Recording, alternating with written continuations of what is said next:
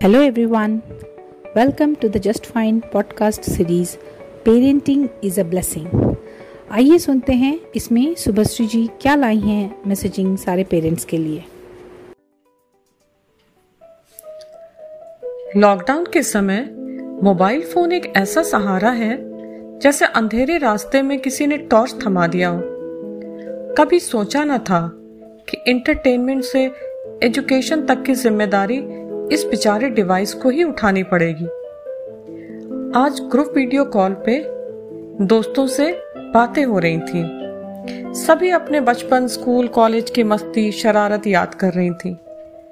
अचानक मैंने प्रेमा से पूछा, ये तुम्हारे पीछे क्या हो रहा है? उसने कहा, दोनों बच्चों का झगड़ा और क्या? बस। सारे दोस्तों ने अपने अपने बच्चों के उधम की कहानी और अपनी परेशानी बतानी शुरू कर दी। इसमें चार साल से चौबीस साल तक सभी बच्चे शामिल थे।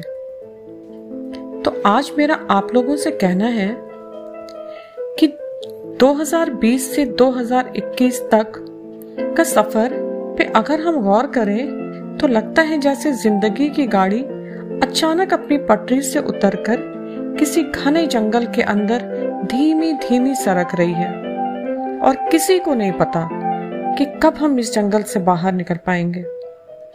हमने पिछले साल doctors nurses police department, bankers, सभी को कोरोना वॉरियर कह के सम्मान दिया, जो हर तरह से उचित था। और हम सभी उनके ऋणी भी हैं। यहाँ तक कि हमने घर में रहने वाली महिलाओं को भी उनके कार्यों के लिए सराहा। लेकिन इन सब के बीच मुझे चार साल का दक्ष याद आ गया, जिसने पिछले साल अब कितना एक्साइटेड होकर मुझे अपनी नई school dress tiffin box water bottle school bag दिखाया था। लेकिन कभी स्कूल गया ही नहीं। उसकी मम्मी को ये सारी चीज़ें उससे छुपानी पड़ी, क्योंकि आज भी वो उन्हें देख के स्कूल जाने को मचल जाता है। दस साल का मोहित नई क्लास में जा रहा था।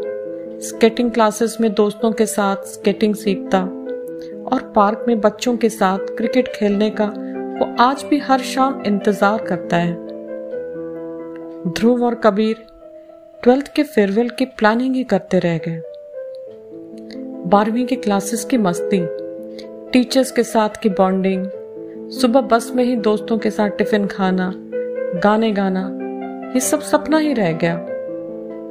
चौबीस साल का शुभम, नई नौकरी का उत्साह, ऑफ़िस का कैंटीन कलीग्स के साथ मीटिंग्स और मीटिंग्स के बाद मूवीज़ का प्लान क्या करें? हमारे पास तो पीछे मुड़ के देखने के रीजंस हैं। यादें हैं। फ़िल्म की तरह। लेकिन उनके पास तो वो यादें नहीं हैं। और जो हैं, वो है दिन भर नेगेटिव बातों का टोकरा। क्या ये उम्र उनको बीमारी और मौत के डर से जीने का है? या फिर हर वक्त घर में बंद होकर आपकी डांट और छिड़की सुनने का है? नहीं ना। तो मेरी आपसे रिक्वेस्ट है। आप दिन भर में कम से कम एक घंटा उनके साथ ज़रूर बिताएँ और तब आप कोई और काम ना करें, सिर्फ़ उनकी हॉबीज और उनके इंटरेस्ट के साथ। उनकी झल्लाहट और चिड़चिड़ाहट को समझें पेशेंस और प्यार से डील करें, उन्हें घर के काम में इन्वॉल्व करें और गलती करने पर समझाएँ, डांटे नहीं। यह उनकी ज़िंदगी का भी एक मुश्किल दौर है, जिसे वो ता उम्र नहीं भूल पाएँगे। हम उन्हें बाहर की दुनिया की खुशियाँ तो अभी नहीं दे सकते, लेकिन घर के अंदर उनकी ज़िंदगी मुश्किल होने से बचा तो सकते हैं।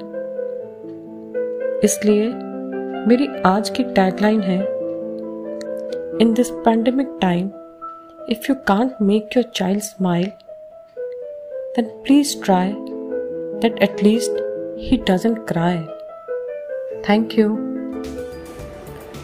Thank you Subhashree ji आपने बहुत ही इम्पोर्टेंट बातें कही हैं, जो कि हर एक पेरेंट को ध्यान रखना चाहिए तो दोस्तों, आशा है कि आपको ये पसंद आया होगा आप अपने सुझाव और फीडबैक हमें लिख भेजिए info at the rate just fine dot com पर आपको अगर किसी भी तरह की पेरेंट काउंसलिंग चाहिए, या फिर आपको चाइल्ड काउंसलिंग चाहिए तो आप हमें लिख सकते हैं या फिर विज़िट कीजिए हमारा साइट www.justfind.com आज के लिए इतना ही।